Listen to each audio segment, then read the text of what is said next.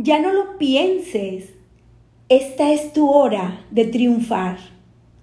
Tú no naciste para ser ave de corral, porque esas alas que el mismo Dios te quiso dar no fueron hechas para otra cosa que volar.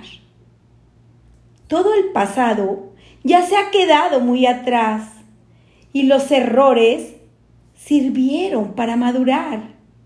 Pero recuerda que el tiempo pasa y se nos va. Y si dudamos, se nos escapa la oportunidad. ¿De qué te sirve tener alas si no las quieres desplegar? ¿De qué te sirve desplegarlas si no te atreves a volar? ¿De qué te sirve que volaras si no te quieres elevar?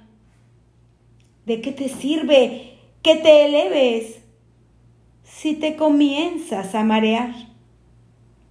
Por eso, los alacranes no tienen alas, se arrastran penosamente al caminar. Por eso, una serpiente fue devorada por alguien que usó sus alas para volar. Y cuando logres la miel del triunfo saborear, vuela sereno y no te vayas a marear. No menosprecies aquel que lucha por llegar.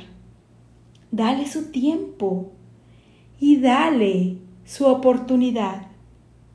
Nunca te olvides que la grandeza personal no está en el oro, la fama o la prosperidad.